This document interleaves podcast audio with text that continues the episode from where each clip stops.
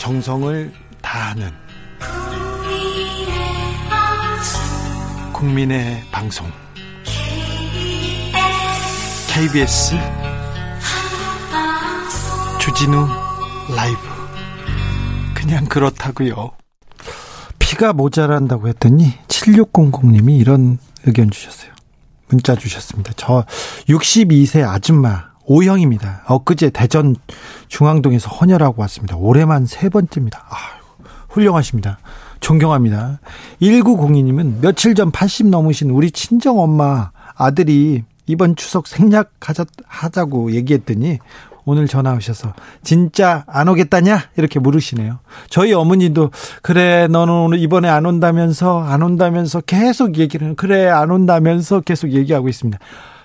안 가요. 안 가. 네. 3641님, 코로나 시대 명절에 고향 안 가는 게 미덕처럼 이야기되고 있는데 어쩔 수 없다 손 치더라도 연휴 기간에 여행지 만 원, 이거는 좀, 하, 이런 거에 대한 언급은 없네요. 코로나 핑계로 고향 안 가고 놀러 가는 건 아니지 않나요? 얘기하는데.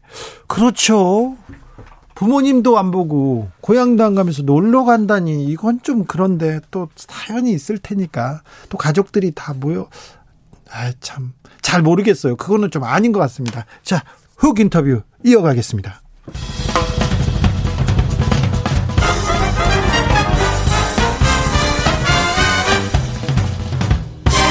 훅 인터뷰.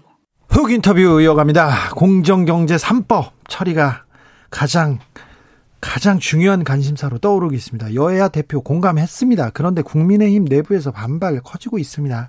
어제 박용만 대한상공회의소 회장이 국회로 달려와서 경영활동 옥죄다 이렇게 반발했다고 합니다. 이게 기업을 옥죄는 법안일까요? 박용진 더불어민주당 의원에게 물어보겠습니다. 안녕하세요. 안녕하세요. 박용진입니다. 네. 공정경제 3법 이거 어떤 법이에요? 내용이 좀 복잡하기는 한데요. 상법 개정안, 공정거래법 개정안, 그리고 금융그룹 감독법 이렇게 되어 있어요. 예. 상법 개정안은 뭐 그 안에 다중대표 소송제, 감사위원 분리선출 등등이 있는데요. 쉽게 얘기해서 이사회의 그 대주주가 예. 이른바 예. 재벌 총수가 너무 일방적으로 다 그 권한을 많이 행사해서요. 네. 이 사회가 거수기 노릇한다 이런 얘기 많이 들어보셨죠. 지금껏 그랬죠. 그래서 심지어는 삼성물산이 제일모직하고 불법 합병을 하는데요. 삼성물산의 경영주가 그리고 이 사회가 몽땅 앞장서서 자기네 회사가 안 좋은 합병을 합니다. 네, 주주는 모르고. 근데 아니, 주, 주들은 이거 뭐 손해 보는 게 뻔한데 왜 이걸 네. 하나 하는데 예. 이재용 부회장은 삼성물산의 주주가 하나도 없는데 네, 그 양반을 없죠. 위해서 그렇게 열심히 쪘다는 것 아니에요. 예. 공소장을 보면. 예. 그러니까 이렇게 재벌 총수가 어 이렇게 적은 지분 혹은 아예 없는 지분인데도 불구하고 기업을 지배하는데 전혀 이사회가 아무 역할을 못한다. 네. 이런 것들을 어, 대비하기 위해서 이사회를 좀 다양하게 구성할 수 있도록 만든 제도들이고요. 네, 상법 개정안이요. 네, 공정거래법 개정안은 재벌 총수가 그 공정거래위원회가 최근에 발표한 걸 보면요. 그 우리나라 재벌 기 계열 기업사가 한 2,200개 정도가 되는데 예. 이 2,200개의 그 기업들을 재벌 총수 일가가 3.6% 네. 평균 3.6%의 지분을 가지고 싹 다 지금 지배하고 있는 거죠. 예. 그러면 이게 뭡니까? 97%에 가까운 사람들은 돈 놓고 제대로 권한도 보장받지 못하고 또 그 피해는 다 감수해야 되고요. 기업의 이익도 제대로 보장받지 못하는 구조들이 있어서 이른바 사익 편취, 일감 몰아주기 이런 얘기 많이 들으셨을 텐데 네. 이런 것에 대한 기준을 좀 강화하는 거라고 보시면 되고요. 금융그룹 감독법 개정안은요? 이거는요, 뭐, 그, 우리나라의 금융, 그러니까 은행, 보험은 개별 업 법으로, 네. 뭐, 은행업법, 그 다음에 보험업법, 이렇게 그 법으로 규제가 되고요. 네. 또 금융지주회사들은 또 거기서 금융지주회사법으로 규제를 하는데, 그렇지 않은, 그냥 지, 저 일반 지주 그러니까 지주회사 체제 아니, 아닌데도 불구하고 그 안에 예를 들면 삼성처럼 삼성 생명, 삼성 화재 이렇게 있는 그룹들이 있습니다. 예. 이런 그룹들 안에서 규제 사각이 발생하니까 예. 그 사각지대 해소하기 위해서 만들어지는 법입니다. 얘기를 들었더니 더 몰라요? 아니요 재벌 총수 몇 명한테 이렇게 해당 그 과, 예, 과도한 예, 예. 권한을 좀 분산시켜 놓고 이 사회가 제 역할을 하자 얘기했으니 웬만하면 기업은 별로 큰 문제가 없는 것 같은데요. 전혀 이 해당 사항도. 과 관련해서 제일 그 큰 엄살, 거짓말은 뭐냐면 그 기업 옥죄지 말아달라는 얘기예요. 네. 대한상이나 이런 경제계 쪽, 그 다음에 보수 언론들에서는 기업 옥죄다 기업의 숨통을 조이려고 하느냐 이러는데요. 기업이, 지금 기업을 옥죄는 게 누굽니까? 3.6%밖에 되지 않는 지분으로 특히나 삼성물산은 한 장도 없는 양반이 그 기업의 피해, 투자자들의 피해를 어, 다 자기의 이익으로 가져가려고 했었던 것 때문에 지금 기소가 된 것 아니겠어요? 예. 그러니까 이런 일들을 못하도록 막고 또 박삼구 회장처럼 금호그룹 예. 그 잘못된 M&A 때문에 이런 일들이 벌어지고 그러잖아요. 예. 그러니까 그런 과도한 총수 일, 총수 일가의 과도한 어떤 권한 남용 이걸 막아서 기업의 이익 그리고 투자자들의 이익을 보호하기 위한 너무나 당연한 조치입니다. 어찌 보면 주주의 이익, 기업의 이익, 그, 그 다음에 그 시민, 시민의 이익을 위한 법이네요. 그 그렇습니다. 총수의 이익이 아니라. 그렇습니다. 네. 이게 삼성을 위한 법이기도 합니다. 근데 삼성 이재용 부회장을 위한 법은 아니군요. 아, 정확하게 말씀하셨습니다. 예. 예. 그런데 이제 또 언론이 잘 얘기하는 주로 들고 나오는 게 해외 투기 자본으로부터 경영권 보호해야 된다. 예, 이런 예. 그 논리 예. 어떻게 보세요? 저도 잘 모르니까 제가 전문가들한테 물어봐 보지 않았겠어요? 네. 이 부분에 제일 전문가들은 어쨌든 주식 시장에서 전문가로 활동하시는 분들인데 그분들은 웃어요. 왜냐하면 흔히 말하는 SK와 소버린 그리고 KTNG와 카라이킨 네. 그리고 삼성전자와 엘리엇 네. 이 관계에서 그 무슨 손해를 받냐는 거예요. 그렇죠. 왜냐하면 그러한 논란이 있고 나서 어, 1. 그, 저, 뭐, SK 같은 경우는 더 이렇게 그 지배 구조가 투명해지고요. 더 공고해졌어요. 예. 네. 그리고 사, 삼성전자하고 KTNG는 이것 때문에 배당 성향이 훨씬 좋아져서 대부분의 투자자들이 배당금을 많이 받게 되었습니다. 네. 그러니까 이게 무슨 말이냐면 어 특히나 그 KTNG 같은 경우는 배당 성향이 가장 좋은 이런 회사로 포평을 받고 있는데 네. 대한민국의 상장 회사들이 대부분이 해외 시장과 비교해 봤을 때 그 주식 시장에서 투자를 하신 분들에게 배당 성향이 낮습니다. 네. 특히나 4대 재벌 그룹 같은 경우는 더 낮아요. 이렇게 네. 되니까 우리 그 주식 투자는 다 단타 매매만 하는 거지 배당을 기다리기나 배당을 통해서 이익을 얻으려고 하는 것들은 망당히 낮죠. 예. 안정적 투자가 안 되고 계속해서 주식 시장이 무슨 정글처럼 굴러가는 이유는 바로 여기에도 이유가 있다는 것이 전문가들의 얘기고요. 예. 오히려 기업을 위해서 어, 이것들이 더 필요한 거 아니냐라는 어, 의견들 많이 있습니다. 122 메모리님께서 어제 최경영의 경제쇼에 이해운 전 의원 나와서 안전판이 없다, 소송 남용 우려된다 이런 얘기하는데 틀린 말인가요? 물어보네요. 네. 어, 소송 남용 얘기하시는 게 주로 다중대표 소송제 얘기하실 텐데요. 어, 이 재밌는 일입니다. 우리 제가 낸 법에도 그렇고요. 어떻게 되어 있느냐면 그 주식 발행 종수의 1%. 예. 그러니까 지분 1% 이상 가진 사람이 그 소송을 제기할 수 있습니다. 예. 근데 삼성전자에서 이재용 부회장도 0.7%밖에 없잖아요. 네. 엘리엇 0.6%였잖아요. 예. 네, 그러니까 이거를 하려면 어마어마한 돈들이 있는 사람들이나 사실 가능한 거에서 박용진 너 너무 저 저기 미약하게 낸 거 아니야? 그 다른 나라 같은 경우는 오히려 더 이렇게 뭐 낮은 지분으로도 할 수 있도록 한 거 아니야? 이렇게들 예. 얘기하시는 분들이 있어요. 그러니까 예. 소송 난말 걱정 안 하셔도 되고 또 전속 고발 전속 고발권을 이제 폐지하게 되면 이런 일도 더 많아지는 거 아니냐. 중복 조사가 되는 거 아니냐 그러는데 실제로는 경성 담합이라고 그래서요. 가령 가격을 담합하거나 그 다음에 뭐 입찰을 담합하거나 이런 아주 그냥 그야말로 시장을 혼란하게 만드는 나쁜 행위들에 대해서만 전속 고발권을 폐지하게 되니까 너무 엄살 피우지는 않는 것이 좋겠어요. 언론에서 재계의 우려, 특별히 삼성의 우려에 대해서는 엄청나게 크게 보도를 하기 예, 때문에 예. 지금 일반 국민들이 어이구 이거 무서운 법 아니냐 이렇게 걱정하는 것 같은데 일반 국민들은 별로 걱정할 게 아닌 것 같아요. 예, 마치 저기 뭐 보유세 아 저기 종부세 강화하면 네. 그 저기 우리 동네 그집한 채도 없으신 분이 더 화를 낸다고 하는 이상한 경우가 있었는데 그게 다 보수 언론에서 그 만들어내는 프레임들 때문에 그렇다는 거 아니겠습니까? 예. 제가 볼 때도 그 이거는 오히려 기업을 위한 일이고요, 대한민국의 경제를 위한 일입니다. 예. 그 그렇기 때문에 박근혜 대통령도 하려고 그랬던 것 아니겠습니까? 박근혜 대통령과 그리고 또 한기환 법무부 장관이 입법 예고를 했던 법들이에요. 이게. 그래요. 은근슬쩍 뒤에서 나중에 예. 그 재벌 총수들하고 그 간담회하고 면담하고 나서 이게 유야무야 없어져서 그렇지 예. 박근혜 대통령이 공약이었죠. 예, 그 공약도 뭐라고 그랬냐면 우리 아빠의 꿈은 복지국가고 나는 경제민주화가 내 꿈이다라고 얘기하셨잖아요. 네. 그러니까 이런 이래 이래서 뭐 국민적 지지를 얻어놓고는 나중에 뭐 사실 삼성으로부터 뭐 말하고 뭐 이런 거 저기 뇌물 같은 거 받으시면서 예. 위화감이 없어진 것 같은데 이제라도 국민의 힘이 어 8년 전에 본인들이 약속했었던 국민과의 약속을 어 저희 더불어민주당과 함께 지킬 수 있었으면 하는 바람입니다. 국, 민주당에서는 이 그 법에 대해서 이 이론의 여지가 별로 없죠? 예, 그렇습니다. 뭐 아시겠습니다만 2012년에 박근혜 대통령이 후보가 내놨을 때 저희도 이 의견들을 냈었고요. 예. 2016년 저희가 야당일 때 20대 국회 시작되자마자 그 저희의 당론 법안으로 이것들을 다 냈고요. 예. 대통령 민- 문재인 대통령의 공약이고요. 100대 국정과제 안에도 있습니다. 사실 민주당도 재벌 개혁, 삼성 개혁에 대한 목소리가 별로 없었어요. 박용진 의원 말고는. 그래서 불만이 있었는데, 나름대로 준비한 법안이 이 법안인데, 네. 국민의힘에서도 김종인 비대위원장 긍정적인 의견 내셨어요? 예, 그렇습니다. 그래서 좀 잘 추진될 수도 있겠다 생각했는데, 국민의힘 내부가 요동치고 있습니다. 음, 근데 뭐, 모 일간지에서 확인을 해보니까 다들 뭐라고 그럴까요. 의견 표명을 하지 않는 유보 이렇게가 많고, 네. 법사위에서 상법 개정을 다루는데 장재현 의원이 뜻밖으로, 예. 어, 이거 뭐 필요하지? 돼. 이렇게 예. 얘기를 했잖아요. 예. 저는 그런 의견들 있으실 거라고 보고, 예. 다시 한번 말씀드리는데, 어, 이게 해외에는 없는 법이 많아요. 라고 이제 얘기하시거든요. 네. 그러면 해외에는 이렇게 재벌 총수가 3.6% 가지고 2,200개가 넘는 0.5, 0.7이요. 네.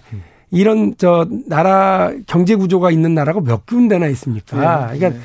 대한민국에만 있는 특수한 경우 때문에 재벌을 해체하자는 것도 아니고 부작용을 최소화시키기 위한 노력을 하겠다, 하겠다고 하는 거니까 네. 국민의힘도 함께 해 주시길 기대하겠습니다. 재벌 오너라고 얘기하는데 오너라는 말은 맞지 않습니다. 내가 이걸 가져야 되는데 0.5% 가지고 있는데 무슨 오너예요? 총수는 맞는지는 모르겠어요. 그런데 오너라는 말도 조금 조금 어폐가 있는 것 같아요. 자, 이 얘기로 좀 넘어가 보자고요. 왜 국회에서 이 그 재벌개혁 법안도 공정거래 3법 이거 토, 통과도 안 되고 얘기하다 말고 그랬는데 이해충돌 방지법 네. 나온 지 오래됐잖아요. 왜 이거 국회에서 통과 안 됩니까? 김영란법 기억하실 텐데 네. 김영란법에서 이제 세 가지 법안이 세트로 같이 물러댕겼거든요. 네. 뭐그 부정 부정 청탁 금지법 이렇게 하고요. 그런데 요때 요거 그- 그때 약간 논의가 허겁지겁 진행, 국민적 분노와 관심이 네. 크니까 허겁지겁 진행이 되다가 19대 국회에서 이해충돌 방지법은 준비가 너무 안 됐다고 해서 빠졌어요. 국민들한테는 어떤 욕을 먹었냐면 어 그래 국회의원 니네랑 연관되니까 지금 안 하려고 그러지. 그렇죠. 그러면서 그런 것도 있어요. 팔이 안으로 굽- 굽는다 이제 이렇게 얘기가 팔이 됐죠. 안으로 굽었잖아요. 박용진 의원도. 그런데 예. 이 그걸 보면 사실 너무 폭넓게 가져가면 네. 그 예를 들면 대통령의 가족들은 어디도 취업하지 못한다. 예. 국무총리의 자녀들은 그 금융위원장의 자녀들은 금융권에 못 간다는 얘기냐 이렇게까지 얘기가 가니까 좀 엄밀하게 좀 다뤄보자 했는데 답답한 건 박 제가 20대 국회 들어와서 왜 이거 이해충돌 방지법 빨리 안 내냐 예. 이거 주간 부서가 어디였냐면 국민권익이거든요. 네. 안 냈어요. 박근혜 정부 때. 예. 그러다가 21대 와서 이번에 국민권익위가 이해충돌 방지법과 관련한 법을 냈고 또 그걸 검토해 보고 저도 지금 어, 내려고 하고 우리 더불어민주당도 TF를 만들었거든요. 예. 그좀 검토할 부분들이 많이 있습니다. 네. 그런 것도 면밀하게 검토해서 실효적인 법안을 내서 국민들이 원하시는 이해충돌 방지법 만들도록 하겠습니다. 아, 이해 충돌 방지법 이 통과하겠죠? 저기 손혜원 의원 때 네. 손혜원 전 의원 어, 사건 났을 때 뭐 한 방송사에서 계속 이해 충돌 방지 게 된다면서 계속 그 비판했었는데 네. 박덕흠 의원 나오는데 매일매일 지금 더 커지는 의혹이 있는데 예, 예. 이거 이해 충- 충돌 방지법 걸리는 부분 아닙니까? 그 지금 법이 없어서 어, 그 법에 걸린다고는 못하겠습니다만 적어도 공직자 윤리와 관련돼서는 뭐 명확하게 충돌되는 부분이 있고요. 예. 그래도 국회가 염치는 있는 곳이 아, 염치도 없는 없다고 그래야 되나? 그러니까 그날 그 정도 국민적 상식은 좀 다들 통한다고 생각을 했는데 몰랐어요. 저도 사실 그게 관심이 뭐 모든 걸 다 관심 가질 수는 없으니까 6년 가까이를 이분이 건설업을 하시는 분이 네. 국토위에 계시면서 국토위 산하 기관들로부터 이렇게 수주를 받았다라고 하는 게 아, 이게 너무 염치 없는 일 아닌가 하는 생각이 들어서 사실 시의원, 도의원, 구의원들 이런 거 많이 하잖아요. 건설 회사, 건설 회사 사장들이 시의원, 도의원 하는 사람들 많았잖아요. 그런데 국회의원에도 이런 큰 분이 계셨나요? 이게 저는 그래서 법이 있었느냐 없었느냐가 아니라 적어도 공직자면 그에 맞는 상식과 국민적 눈높이가 있고 염치가 있어야 되는데 그런 면에서 일부 의원들이 그런 그뭐 아주 기본적 소양인 염치가 좀 없었던 게 아닌가 하는 게 좀 아쉬움이 있습니다. 그렇습니다. 국민들의 눈높이를 좀못 뒀다라오는 것 같아요. 짧게 몇 가지만 물어보겠습니다. 윤창현 의원이요. 네. 삼성 물산에 이사 사회이사로 있다가 지금 정무회에 있는데 이 부분도 이해 충돌에 걸리는 거 아닙니까? 이분도 8년 동안 사실은 삼성물산에서 사회이사를 했고요. 예. 그때 뭐 재계나 언론계 있는 사람 다 압니다. 이분이 얼마나 열정적으로 그렇죠. 어, 그 합병을 앞장서서 하셨는지 그리고 공소장에 보면은 이분의 이름은 나오진 않지만 어떤 부분이 있느냐면 ISS라고요. 국제 의결권 감시기구인데 이 의결권 기구에 누군가가 쫓아가서 사회이사가 쫓아가서 그 찬성하도록 찬성 의견을 표명해 달라고 잘못된 정보와 거짓 논리를 유포했다라고 나옵니다. 네. 그게 뭐 누구라고는 모르겠는데 사회이사들이 그랬다고 하고 또그 기소는 되지 않았습니다만 삼성증권이 불법적인 행위들을 한 게 드러나서 많이 했죠. 저도 지금 그 이번에 그 뭐 증인 도 신청을 했고요. 네. 이번 국감을 통해서 혹은 상위 활동을 통해서 이 부분에 대한 명확한 어, 해명을 좀 듣고자 하고 있거, 있거든요. 네. 그런데 이, 이 맞은편에 떡하니 이해 당사자가 앉아 있는 건 적절치 않다고 생각을 합니다. 그래서 저는 이분도 본인이 염치가 있으시면 물러나시면 좋겠고 어 국민의 힘이 적어도 이런 문제와 관련해서 어 좀 국민 상식에 맞게 좀 처신들 처분들을 해주시면 고맙겠습니다. 국민의 따가운 눈총이 국민의 힘이 거기에도 미쳐야 되는데 모르겠습니다. 간단한 거 물어볼게요. 예, 계속 간단한 거. 예. 금태섭 전 의원 어떻게 지내세요? 전화 연락은 가끔 합니다. 그래요? 뭐그 한남동 어제 사무실 냈다고 페이스북에 올린 것도 봤어요. 네. 추미애 장관 아들 문제에 대해서 예. 어, 금태섭 전 의원이 했던 얘기가 조금 있고요. 그리고 또 박용진 의원께서 그 추장관 아들 문제에 대해서 뭐라고 얘기하셨습니까? 저는 어. 그 병역과 교육에 관한 문제는 국민의 영린이니까 우리가 낮은 자세로 예. 해야 된다는 거고요. 그 다음에 두 번째는 이런 거 가지고 정쟁하지 말아라. 네. 그래서 그 불법이냐 아니냐는 검찰이 알아서 할 일이고 규정이 있느냐 없느냐는 국방부가 대답할 일이지 국회가 이걸 가지고 뭐 하루가 멀다 하고 논쟁할 필요가 뭐가 있냐 이렇게 말씀을 드린 바가 있습니다. 아 그렇습니까? 네. 어, 다음 주인가요? 어, 22일부터 이재용 삼성전자 부회장 재판 어, 진행될 예정인데 어떻게 어떤 부분을 좀 주목해서 봐야 됩니까? 우리 청취자들은? 어, 일단 이, 이, 이 공소장을 보신 분들은 아시겠는데요. 이재용 부회장을 예전에 그 삼성 변호인들이 뇌물 사건 때 이분은 아무것도 몰라요. 우리가 아무것도 보고한 적 없어요. 네. 이분은 그냥 꼬다는 보릿자루예요. 그렇게 얘기했잖아요. 네. 아니에요. 공소장을 보면 정말 열심히 했고요. 모든 게 이재용에 의해서 이재용 부회장에 의해서 지시에 의해서 아, 그러니까요. 워렌 버핏도 아니 심지어 네, 그렇습니다. 그 뭐 미국의 그 그 뭐 현인이라고 하는 어 그 투자의 기재 워렌 버핏도 만나러 가고 또그저 뭡니까 그 본인 그저 바이오젠 CEO도 만나러 가고 이런 다양한 국제적 활동과 적극적인 활동들을 한 걸로 봐서 이것이 과연 본인의 뭐 불법 합병에 적극적인 개입과 보고가 있었느냐가 핵심이기 때문에요. 네. 이 부분을 검찰이 증거와 증언을 통해서 분명히 밝힐 거라고 봅니다. 여기에 좀 주목을 해서 보시면 될 것 같습니다. 아, 이재용 부회장 경영권 승계 의혹 재판은 10월 22일부터 시작됩니다. 네. 10월 2, 다음 주가 아니라 10월 22일이었습니다. 지금까지 박용진 더불어민주당 의원이었습니다. 감사합니다. 네, 고맙습니다. 이혜정 님이 이해 충돌이 바로 국회의원의 권력이잖아요. 이렇게 얘기했는데 그렇다니까요. 국민들은 이렇게 보고 있는데 국회의원들은 아이고 정말 내노람불 여기에서 나옵니다. 1183님 공정경제 3법 복잡해서 헷갈리지만 재벌이 싫어하고 총수가 싫어하니 분명히 일반 국민 주주들에게 좋은 법인 것 같네요. 이거 일리가 있습니다. 아, 정답은 아니지만 일리 많습니다. 네. 라디오 정보센터 다녀오겠습니다. 조진주 씨. 정치 피로, 사건 사고로 인한 피로, 고달픈 일상에서 오는 피로. 오늘 시사하셨습니까? 경험해 보세요. 들은 날과 안 들은 날의 차이. 여러분의 피로를 날려줄 저녁 한 끼 시사. 추진우 라이브.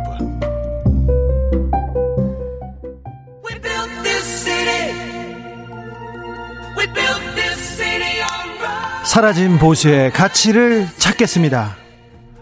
진짜 보수로 거듭나겠습니다. 그러기 위해서 무너진 보수를 근본부터 재건하겠습니다. 대한민국 보수 재건 프로젝트 보수합시다. 원조 보수, 진짜 보수, 진짜 보수당 진보당 대표, 국민의힘 중앙위원회 의장 김성태 대표님 안녕하세요. 예, 안녕하세요. 김성태입니다. 네. 네, 반갑습니다. 잘 계셨어요? 네, 그렇습니다. 혹시 재판 받으셨어요? 아니, 뭐, 지난주. 패스트 트랙 재판 시작됐잖아요. 어, 며칠 전 재판에 내 이름이 거론됐는데. 그렇죠. 김성태 출두 이렇게 나왔던데. 예. 거기 김성태는 이 김성태가. 아니야? 아, 동맹 이인입니다. 네. 동맹 이인인데, 네. 어, 지난번 미래통합당 시절에. 네. 비례대표위원을 한 교수 그, 그, 출신의 그, 김성태 비례위원이 있습니다. 김성태 내가 이번에는 거기는 빠졌습니다. 그렇지. 네. 근데 김성태 대표가 이 좀 뭐라고 하냐 대화론자잖아요. 합리적인 대화론자의 폭력하고는 좀 거리가 멀어요. 일단 기본적으로 맷집은 있습니다. 맷집은 있어요. 아, 맷집 없나? 아니, 뭐, 대화론자라기보다는 뭐, 저 정치 스타일은 어찌 보면은 또 네. 부딪힐 때는 세게 부딪히는 아, 스타일인데, 네. 사실 이 패스트트랙, 흔히 말하는 선진화법이라는 것은 네. 옛날에 동물 국회 연상하시면 잘 아시겠지만 그렇죠. 더 이상 국회에서 싸움판, 난장판은 없애자 그래가지고 예. 사실상 그건 우리 당이 주도해서 만든 법안이에요. 그런데 근데 네. 그 국민의힘 쪽에서 그때 좀 막고 네. 막 했잖아요. 그래서 내가 작년 연말 그 패스트트랙 전국을 제가 맞이할 때 어떻게 제1야당이 예. 야권 공조를 공고하게 유지하지 못해 가지고 대로 왕따를 당하면서 이 패스트트랙이 이 정국이 됐나 상당히 그 그때 나는 좀 아쉬워했어요. 정치력 아쉬웠어요. 김성태 원내대표 시절에는 그런 건 상상할 수도 없지. 상상할 아 그러니까 한때는 뭐 더불어 한국당이라는 뭐 네. 어, 우리가 재작년 같은 경우는 예산을 같이 공조해서 처리하고 예. 뭐 그런 그런 적도 있죠. 그러니까 아 이 패스트트랙 뭐이 문제로 남부 지원에 이렇게 국회의원을 비롯한 뭐 그때 전현직 의원이 약 23명이 출석을 네. 했죠. 그러면 상당히 안타깝게 정치적인 문제는 정치로 풀어야 되는데 네. 결국은 어, 재판에서 그 결과가 이제 나올 수밖에 없는 이 정치가 암담하죠. 네. 사실상 지금 김성태 대표께서 네. 나경원 원내대표의 정치력을 지금 질타하는 거 아닙니까? 질타라기보다는 조금 아쉽다. 그때 조금 한교안 대표도 삭발 단식도 하고 또 장애 집회 투쟁도 계속됐기 때문에 그런 거는 하나의 협상을 위한 수단인데 네? 그 수단을 대려 목표로 잘못 인식하고 네. 협상을 소홀히 한 부분은 분명히 있죠. 자, 한교안 전 대표가 어. 김성태 대표한테 가서 좀 배웠어야 되는데. 자, 다른 어. 얘기로 물어보겠습니다. 예. 물어볼 게 많습니다. 예. 예. 지난 월요일 날 어, 마포 포럼이라고 했나요? 저기 김무성 있습니다. 전 의원이 막 정권 교체를 위해서 목숨을 걸겠다 막 했는데 이제 대, 대통령 이렇게 자기가 또 만들겠다 이렇게 했는데 김성태 대표님이 거기 계셨더라고요. 거기는 이제 쉽게 말하면은 거긴 계신 거죠. 전직 의원들이 네. 어, 그곳에 어, 모여서 담소도 나누고 예. 시국 해난에 대한 입장도 이렇게 같이 개진하면서 거기서 김성태 대권 프로젝트가 지금 가동되고 있는 거 아닙니까? 또, 또 엉뚱한 소리를 해요. 서울시장 프로젝트?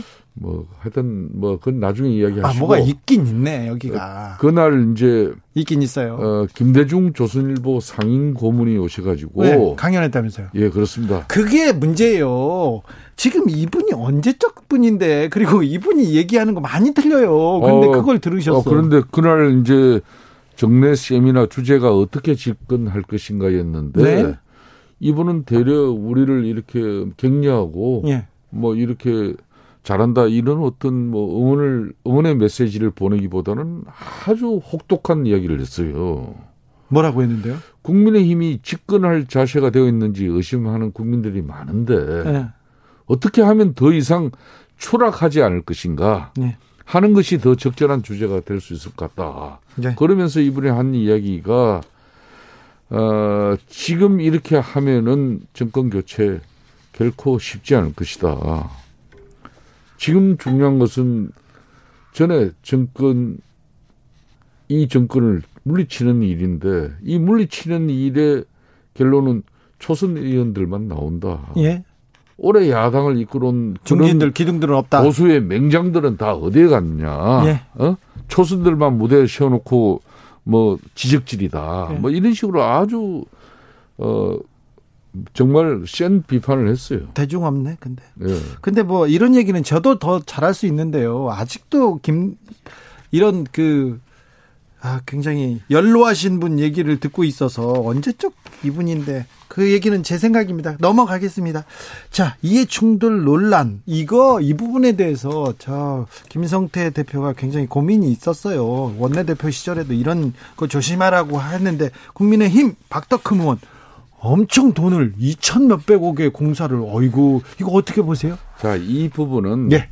이분이 국회 국토교통이 상임위 활동만 안 했으면은 네. 별 문제가 안 되는 거예요, 세상. 사실상 그런데 김성태 대표는 또, 또 아, 따끔하게 얘기합니다. 또 박운순 시장 재임 시절에 네. 어떻게 서울시 강급 공사를 400억이나 예. 이, 이 회사 이 자녀들 그리고 관계된 분들 회사에서 수주할 수 있겠습니까? 이게 네. 말이 안 되는 거예요. 지금은 전자 전자 입찰 방식으로 공정 경제 입찰이 이미 뿌리를 내렸어요. 근데 지금 일부 언론에 보도되고 있는 내용은 몇 년치 이 회사의 전체 매출액을 예. 마치 부정 특혜로 공사를 수주한 것처럼 이렇게 오도된 부분은 이건 바로 잡아야 하는 것이고 다만 그런 오해를 불러 일으킬 수 있는 그 자리에 그런 상임위에서 활동을 그러니까, 했다는 게 네. 빌미를 준 거죠. 시간 기간에 거기에 딱 앉아 있어 간사로 그럼 잘 음. 보여야 되죠. 저기한테 줘야. 아, 그런다고 네. 이 전자 입찰 방식의 공정 경제 이 경쟁 입찰 방식에서 어, 박덕흠 의원이 국토위 간사이기 때문에 저기를 가점을 줘야 된다 이런 건 없는 거예요. 자 그런데 네. 김성태 대표가 원내 대표나 당 대표였다. 음. 그러면 아마 따끔하게 징계했을 것 같아요. 제가 보기에는 근데 탈당 방식을 택했는데 요 부분은 어떻게 보십니까? 본인이 오늘 전격적인 탈당을 선언했죠. 네. 사실상 정치인이 자신을 낳아주고 길러주고 자신이 성장 발전하는 그 토대에 있던 정당을 떠난다는 것은 정말 정치 생명을 죽이는 거나 마찬가지예요. 할 만큼 했다 이렇게 보세요. 아니 그거보다는 어, 이 사안의 지금 심각성, 네. 또 자신이 이런 결단을 함으로써 더 이상 당에 누가 되지 않겠다는 그런 어, 처절함이 묻어 있는 것이죠. 어, 그래도 국민의힘 책임 있는 후속 조치 있어야 하지 않을까요? 김성태 원내대표나 김성태 대표는 했을 텐데. 자, 막 이 부분을 가지고 또 우리 당은 우리 당만 가지고 왜 그러냐 이렇게 할 이야기는 아니죠. 그래요? 어 이제 앞으로 이런 일을 교훈 삼아서 타산지석으로 그렇지 배워야지. 어, 저뭐 윤창현 의원 이런 분들도 삼성물산 제일모직 합병에 예. 이렇게 관련된 그런 직책의 삼성물산 사회이사 활동을 했기 때문에 네. 지금 현재 민주당 입장에서 정무위원 위원을 네. 사보임 해달라 뭐 이런 정치적 지금 정쟁을 만들고 있죠. 있지 않습니까? 예. 뭐 그렇듯이 불필요한 오해를 어, 당내 은 활동을 그 유지할 필요는 없다고 저는 그렇죠. 보고 있는 거죠. 네, 네, 그렇죠. 네. 아주 김성태 대표의 따끔한 지적이었습니다. 개천절 집회로 좀 넘어가 보겠습니다. 예. 드라이브 스루 집회, 개천절 집회 내차 타고 가는데 사람들이 그거 가는 거에 대해서 그 사람들 권리 아니겠느냐? 이 주호영 원내대표의 이 말에 말에 여당이나 또 국민들은 좀 따가운 시선을 보내고 있습니다. 굳이 이 코로나 19를 아직까지 대처하지 못하고 늘 불안하게 조마조마하게 지금 이제 사회적 거리 두기와 또 이런 뭐 경제를 유지하고 있는데 네. 굳이 그런 집회를 왜 강행하고자 하는 그분들의 의도를 저는 이해가 잘 안 돼요. 김진... 물론 이 정권 국정 운영의 독단과 전행 또 거기에 따른 분노 저항심은 분명히 있습니다. 그렇지만은 지금은 야당 국회의원들이 나름 국회라는 공간 안에서 열심히 싸우고 있는데 네. 굳이 밖에서 이 코로나 19 확산에 그런 불안한 여건을 뭐 이렇게 또 한편으로는 이 정권에 빈민을 주는 그 개천절 저는 집회 마땅치 않다고 봐요. 그러게요. 근데 안 하면 안 하는 거지. 그게 뭐 드라이브 스루를 이야기하고 예. 왜 그럽니까? 하면 할 거고 안 하면 그 드라이브 스루 하려면 차가 몇천 대 모이면 어디 서울 시내 광화문 어? 세종로 다 덮어야 되는데. 화장실은 언제 어떻게 할 거예요? 네? 그죠? 그러면 이렇게 또 김성태 대표처럼 이렇게 딱소리 나게 얘기해야 되는데 주호영 원내대표가 아이고 그분들 권리 아니냐 이게 저는 좀 더. 뭐 사실상 집회 자유의 권리는 분명히 있습니다만은 네. 이 권리도 지금은 아니다. 어, 국민 이렇게 코로나 19로부터 네. 이런 감염 확산의 위험을 우리가 서로 미연에 방지해 주는 어, 국민 의식, 시민 의식 이게 더 중요할 때죠. 김성태 대표님 그러면 네. 저기 민경욱 김진태 전 의원 불러다가 야 하지 마 하지 마 이렇게 얘기하고 주호영 대표 아니 그러니까 이 친구들도 이제 시민 의식 이 코로나 19 감염 확산에 대한 우려 이 집회에 대해서 완전히 반대는 못하지만 drive-through라는 그런 뭐 좀 소극적 입장이라도 제시하는 걸 보니까 어, 저는 이분들의 생각도 많이 바뀌었다고 보고 있습니다. 짧게 마지막으로 묻겠습니다. 네. 사실상 경제 전문가 아닙니까? 민생 전문가고 김성태 음. 대표가 공정경제 3법 이거는 통과해야죠. 어, 저 개인적으로는 공정경제 3법에 대해서 저는 결코 부정적이지 않습니다. 아, 네. 어, 뭐 대주주가 감사권까지 뭐 그렇게 갖는 것이 정상적인 뭐 일은 아니죠. 예. 또 정상적인 시장 경제 작동을 교란하는 행위는 반드시 바로 잡아야 되는 것이고 예. 예. 그런 측면에서 공정 경제 3법은 어 공정한 시장 질서를 만들어서 궁극적으로는 우리가 추구하는 그런 자유시장 경제를 더욱더 공고하게 튼튼하게 활성화시키는 그런 저는 길이라고 보고 있습니다. 그런데 국민의힘에서는 왜 반대하죠? 아, 일부죠. 일부. 일부예요? 인식의 차이죠. 그러니까 우리 국민의힘은 예. 지금까지 성장 유지의 정책에 함몰되어 있었어요. 그러니까 예.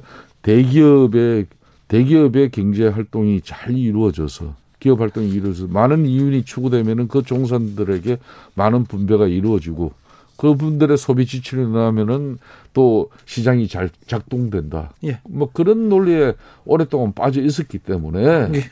뭐 이런 일부 당내 부정적인 기류가 있습니다만은 공정경제 3법은 지금 현재 민주당이 또 주장하는 완전한 그 공정경제 3법대로 가자는 건 아니에요. 그렇기 아니요. 때문에 어, 뭐 지금 상법이라든지 자본시장법 이런 법 개정 당 어, 국민연금법 개정 논의 때 우리 당이 적극적으로 참여해서 어, 시장이 잘 작동할 수 있는 그런 법안으로 그렇죠. 국민의힘이 예, 주도해야죠. 네. 예. 이강민님이 문자 보내셨어요. 아 김성태 의원 멋지시네. 다시 국회의원 하세요. 강서구 있을 때 못 알아봤네요. 얘기했네요. 뽑아라 못 알아봐가지고. 네. K 연불량님이 지금 아, 여기 잠실 노선버스 3315번인데요. 여기서도 기사님이 주진우 라이브 듣네요. 잠실에서 줄 알았니? 뭔가 반가워서 남깁니다. 김성태 의원님 어, 사실 아, 우리 보수 진영의 네. 많은 국민들도 이 방송을 많이 들어요. 그래요? 아, 제가 얼마 전에도 지난주인가요? 네. 어, 저기 자신이 늦게 휴가를 이렇게 여름 휴가를 안 쓰고 갔다 오는 길에 네. 어, 차가 많이 밀렸는데 이 방송 들으면서 어, 저 이야기 또 많이 하시더라고요. 특별히 보수합시다. 이 부분은 보수 어, 보수 원조 보수의 얘기이기 때문에 좀 많이 들으셔야 됩니다. 그쪽 그쪽에서 그죠? 그렇죠. 네. 이쪽 저쪽 할 거 없이 많이 들어야죠. 아, 그렇습니다. 사실상 경제 전문가 김성태 국민의 힘 당 중앙위원회 의장님 함께 했습니다. 감사합니다. 예, 감사합니다. 좋은 저녁 되십시오. 교통정보센터 다녀올게요. 이승미 씨. 테이크아웃 시사 나왔습니다. 오늘도 하나 챙겨가세요. 주진우 라이브.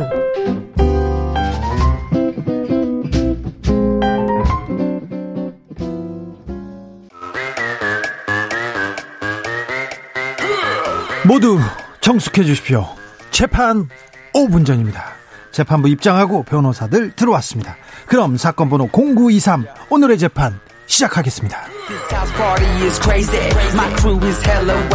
박지훈 변호사 출석했나요? 네, 박지훈 출석했습니다. 양지열 양지열 변호사는 진짜 재판 갔나 봐요. 오늘 개인적인 일정으로. 딴 데 갔어요? 네, 그랬어요? 네. 그런 식으로 하면은 좋게 못 끝나지. 정말 다른 재판에 안 가고 다른 데 갔을까요? 잘 모르겠습니다. 네, 알겠습니다. 자, 일당백 박지훈 변호사와 네. 함께 오늘 재판 5분 전 이어가겠습니다. 아, 요새는 가장 아, 관심을 두고 있는 재판이 어떤 재판입니까? 뭐 저는 뭐 개인적으로 소송을 뭐 계속 많이 하고 있긴 한데 네. 음, 제가 좀 법무관 출신이다 보니까 예. 추미애 장관 수사나 예. 그 부분이 관심이 가는 게 사실입니다. 이제 이제 이제 논란이 조금 수그러 들기 시작했어요. 네. 막 털고 털고 털다 보는데 법적으로 좀 문제가 되는 부분은 거의 없고. 네. 어, 또 의혹들도 좀 너무나 좀 지엽적이에요. 그렇죠. 아들, 딸, 뭐 딸의 친구, 딸 친구, 여, 딸 친구도 아니더라고요. 아니죠. 외국인 줄리안 얘기도 나오고 그러는데 좀 그 법무 지난 이제 조국 전 장관 때는 그래도 기소까지 좀 이어질 정도로 사모펀드 이런 거 일반 국민이 잘 모릅니다. 네. 근데 이번에 의혹 제기들은 좀 일반 국민들이 좀 알만한 얘기, 특히 군대 관련된 부분은 아니 근데 군대도 병역 면제, 병역 비리 이런 것도 아니고 그렇죠. 휴가 하루 이틀 연장 이런 네. 부분이어가지고 그래서 이제 그 부분이기 때문에 지금은 조금 포인트는 바뀐 것 같아요. 청탁이나 이 부분으로 지금 간 것 같은데 예.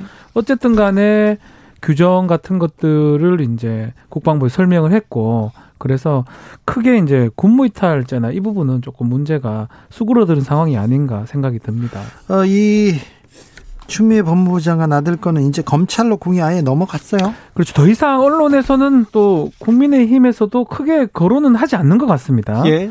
근데 이제, 이제 이런 문제 제기를 계속 해요. 왜 이렇게 1월 달에 고발했던 거를 이제서야 하느냐. 아니 늦게. 그때 검찰이 좀 수사를 검사들이 빨리 했으면 저는 한편으로 이렇게 생각합니다. 이 사건을 저도 이제 군에 있을 때 군무 이탈죄라든지 상당히 많이 처리를 했습니다. 제가 판사도 하고 검사도 했기 때문에. 네.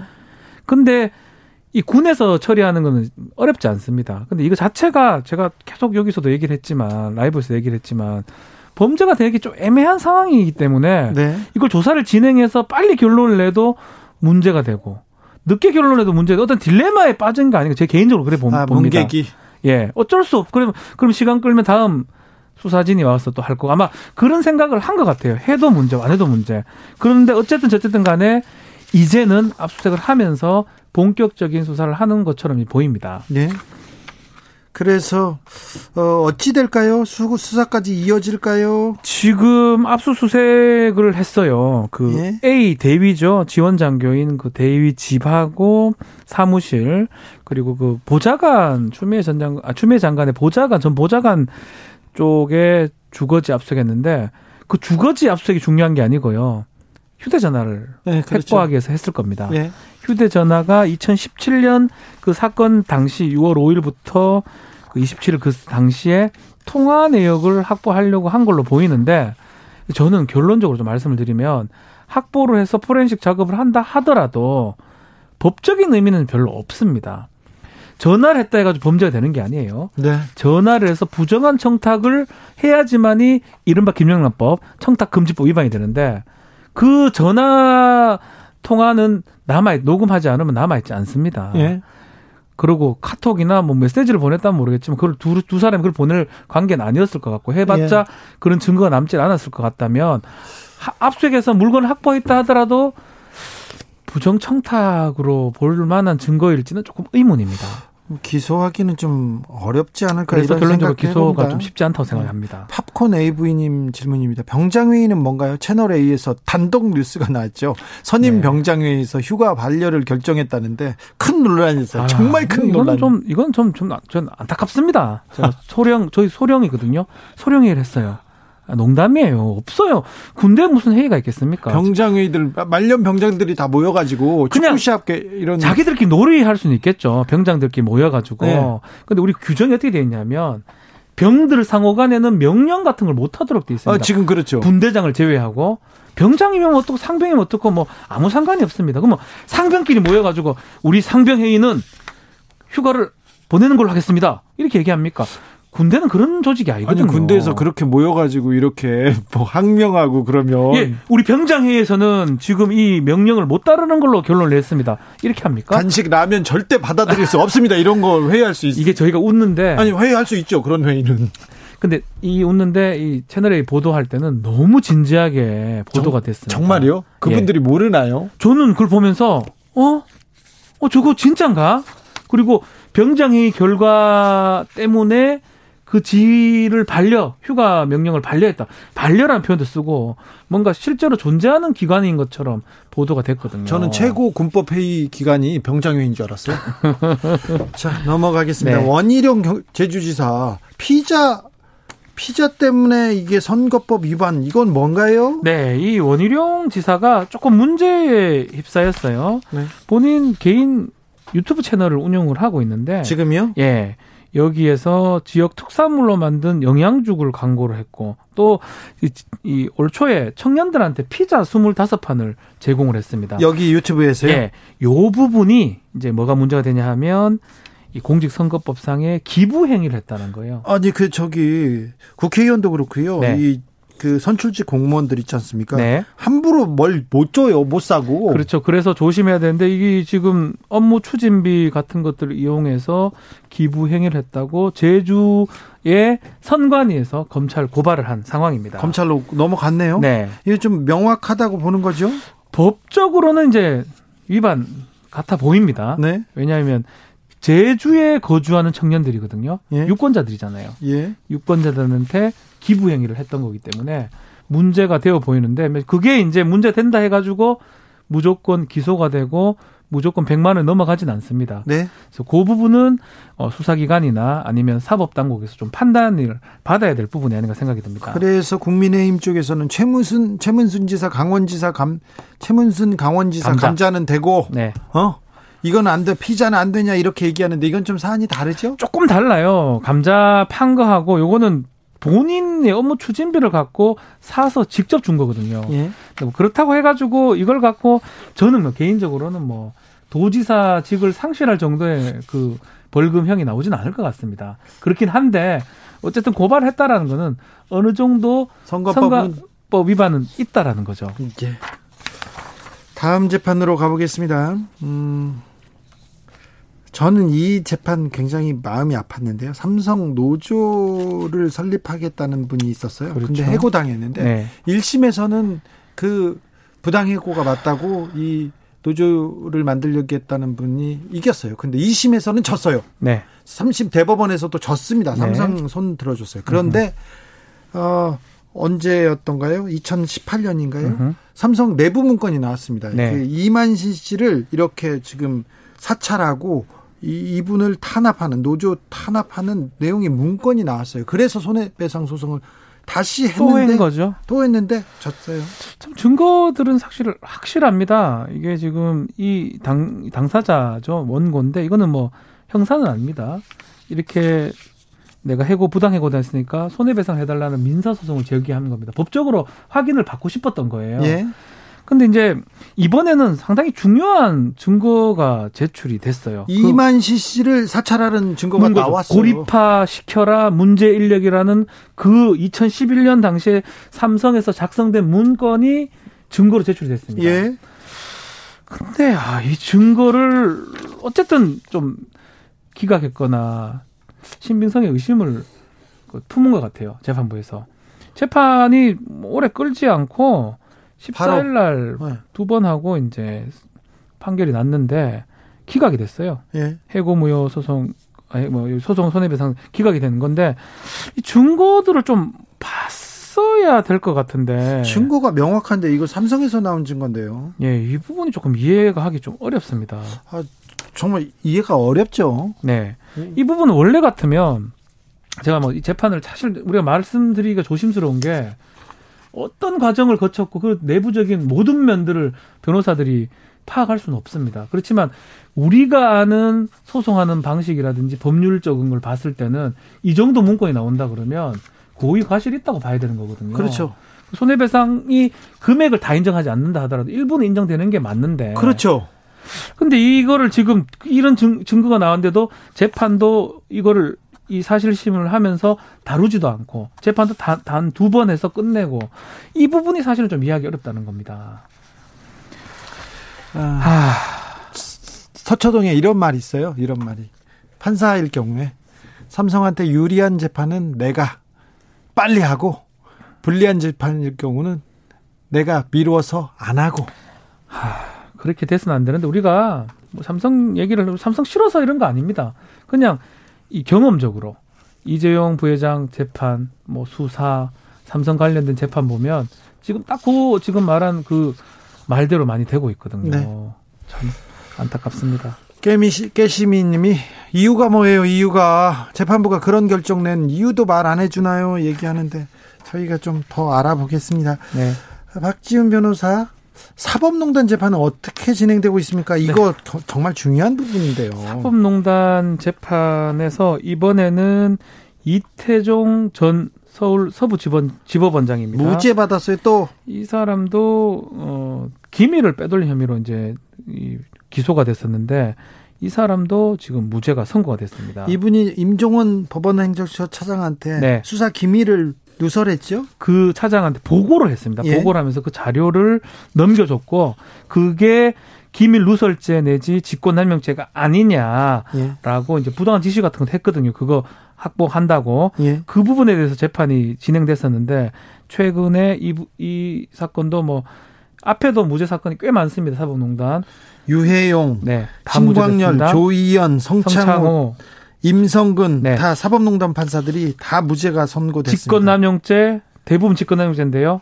무죄가 선고됐습니다. 아니 그 그러면요 뇌물죄도 무죄, 무죄 유죄가 안 될 가능성이 높아요. 왜 그러냐면은 불법적으로 저 보고를 받아서 불법적으로 자료를 줬어. 네. 근데 네. 그건 나의 판단에 나의 나의 판결에 영향을 미치지 않았어. 네. 그렇다고 무죄를 주면 뇌물죄, 나 뇌물을 받았어. 그렇다고 해서 내가 그 사람 봐준 거 아니야? 이렇게 얘기했을 때. 그러니까 우리 법에서는 직무 관련성만 따지는 거거든요. 사실은 더안 그렇죠. 따집니다. 직권남용죄도 그렇게 따져야 되는데 지금 뭐왜 판사님들한테는 이게 적용이 안 돼요? 그래서 이거는 뭐 뭐가 먼저인지는 알 수가 없습니다. 언제부턴가 직권남용죄에 대해서 직권의 범위라든지 이 부분이 완화해서 해석을 하고 있습니다. 아, 이게 아, 더 엄격하게 해석을 하고 있습니다. 이게 국정농단 사건 그리고 사법농단 사건 때부터 직권남용, 네. 직무유기 네. 이런 네. 부분이 굉장히 허술해졌어요. 그렇죠. 그래서 이거는 우연인지 필연인지 저는 알 수는 없지만 네. 어쨌든 간에 그 직후에 있었던 판사들의 직권남용 직무유기 사건에서 계속 무죄가 나고 있어요. 그래서 그 사법농단 판사들 그리고 이재용 부회장 비롯한 국정농단 주범들이 굉장히 편해지고 있어요, 네. 재판이. 재판이 결과가 그래 나다 보니까 예. 결국은 이번까지 이번은 기밀 누설까지 포함이 돼 있는데도 불구하고 무죄가 됐어요. 직권남용은 뭐 그렇다 손 치더라도 아니 이거 판사님들끼리 너무하는 거 아니에요? 전년직 판사님들끼리 이거 아니 기밀을 갖다가 빼서 줬어요. 그렇죠. 그런데 그 재판의 공정성을 어떻게 우리가 의심하지 않을 수 있습니까? 네. 근데 음. 이제 한 가지가 또 문제가 됩니다. 예, 이 재판에서요? 이 재판에서 우리가 좀 눈여겨 봐야 될 게 이태종 전 이 법원장이 문제가 아닙니다. 그러면요?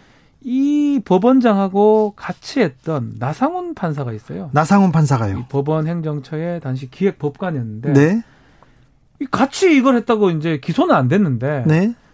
이게 이태종 원장은 증거가 없어서 무죄가 됐는데 예. 이런 일들이 기밀이고 누설했다는 거는 또 재판 과정에서 인정이 됐습니다. 네. 그러면 공교롭게도 나상원 판사는 범죄자가 될 가능성이 있어 보여요. 아니 공모했잖아요. 그런데 네, 네. 그런데요. 근데 이제 일단은 일단은 이 재판에서는 이태종 재판에서는 단독 범행이다. 아니 뭐 단독 범행인 것처럼 이태종은 상관없고 나상훈 법관이 관계 있는 것처럼 이제 됐는데 문제는 나상훈 법관님 기소가 안 돼 있어요. 아직. 재판 과정에서 보니까 나상훈 판사의 죄도 이 범죄 행위도 적, 적지 않다 이게 나왔다는 거죠. 그래 나왔는데 저는 이게 궁금해요. 이제 앞으로 나상훈이 혹시나 나상훈 법관 저도 개인적으로 알긴 아는데 네?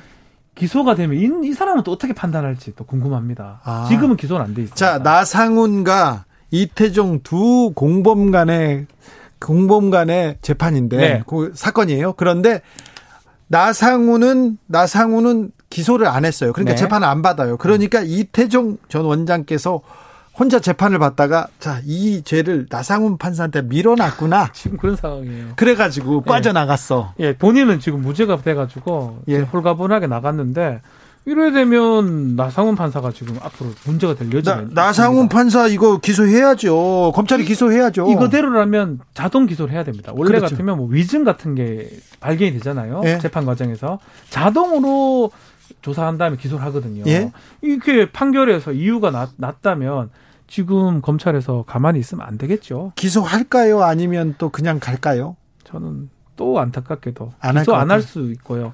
한다 하더라도 또 이상한 논리로 무죄가 될 것 같아요. 그런데 이번에 국 사법농단 사법농단 판사들은 헌법 사법 체계를 진짜 농단한 사람들이에요. 정말 말도 안 되는 거잖아요. 그렇죠. 네. 재판이 법과 양심에 따라서 이렇게 진행돼야 되는데 네. 법원 행정처 고위 법관들의 음. 의중에 따라서 이렇게 변했어요. 법관 독립이 이건 헌법 위반 사 헌법 위반인 거예요. 이보다 사실? 더 중요한 사건이 없어요, 사실은. 헌법 위반인데 법률 형법에 위반되지 않는다고 판단한 거죠. 안타깝습니다. 네. 재판 5분 전 박지훈 변호사 오늘도 감사했습니다. 감사합니다. 정용수 님이 세상 쪽팔리게 살지 마라 이렇게 보냈습니다. 누가 누구한테 보냈는지는 잘 모르겠습니다. 스타쉽의 Nothing Gonna Stop Us Now 들으면서 주진우 라이브 마무리하겠습니다. 9772님, 오늘따라 유난히 차가 밀리고 이어폰이 고장나 못 듣나 했어요. 그런데 1156 버스 타니까 기사님 듣고 계시네요. 네. 버스 기사에서 만나는 주진우 라이브 반갑습니다. 감사합니다. 음, 저는 내일 오후 5시 5분에 돌아오겠습니다. 지금까지 주진우였습니다.